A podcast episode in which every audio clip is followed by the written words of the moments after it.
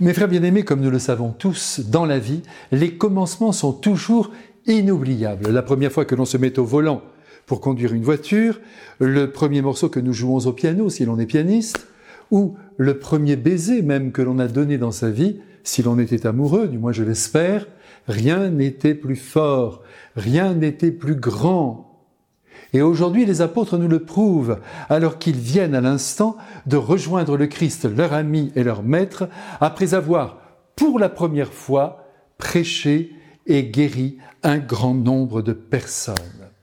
Et c'est le Christ qui les a envoyés en mission. Et cette mission, elle est réussie. Ils se sont donnés à fond et les résultats sont là. Sans doute, grâce à leurs actions et à leurs paroles, de nombreuses personnes se sont converties. De nombreuses personnes se sont ouvertes à la doctrine de Jésus. Oui, les conversions ont suivi, et c'est donc la joie à plein bord pour ces disciples de Jésus qui lentement deviennent des apôtres, car on devient apôtre. Pour cela, d'ailleurs, il faut non seulement être docile à l'Esprit Saint, qui indique par quel chemin il faut passer pour toucher un cœur humain et le retourner, mais aussi connaître l'âme humaine, et la comprendre jusque dans ses faiblesses, qui sont des tremplins et non des obstacles pour monter dans les bras de Dieu. Tout en s'émerveillant de ces hommes qui jouent leur vie sans se ménager, Jésus mesure la fatigue qui les étreint et il leur demande d'avoir la sagesse de se reposer un peu, même si le travail est sans fin.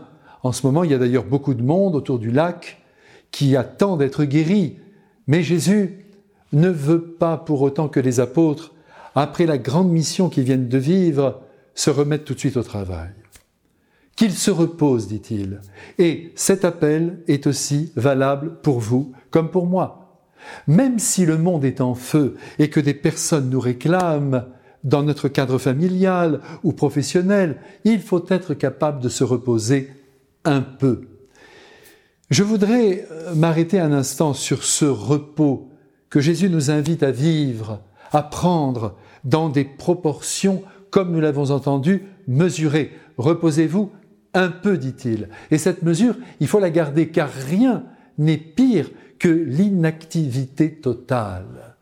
Ceux qui cherchent à se préserver absolument, en veillant sur leur santé, sur leur force, avec une telle attention qu'ils finissent par redouter le mouvement même de la vie, ne se permettant aucun écart, se couchant toujours à la même heure, ne mangeant que ce qu'ils pensent leur être profitable, craignant même le moindre changement, en fait, tous ces gens-là paralysent leur vie.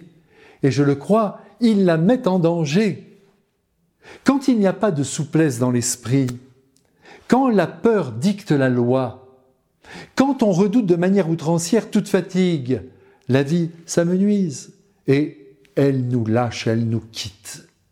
Pensez malheureusement à tous les jeunes retraités qui meurent souvent rapidement sous les coups de l'inactivité qui mine leur morale.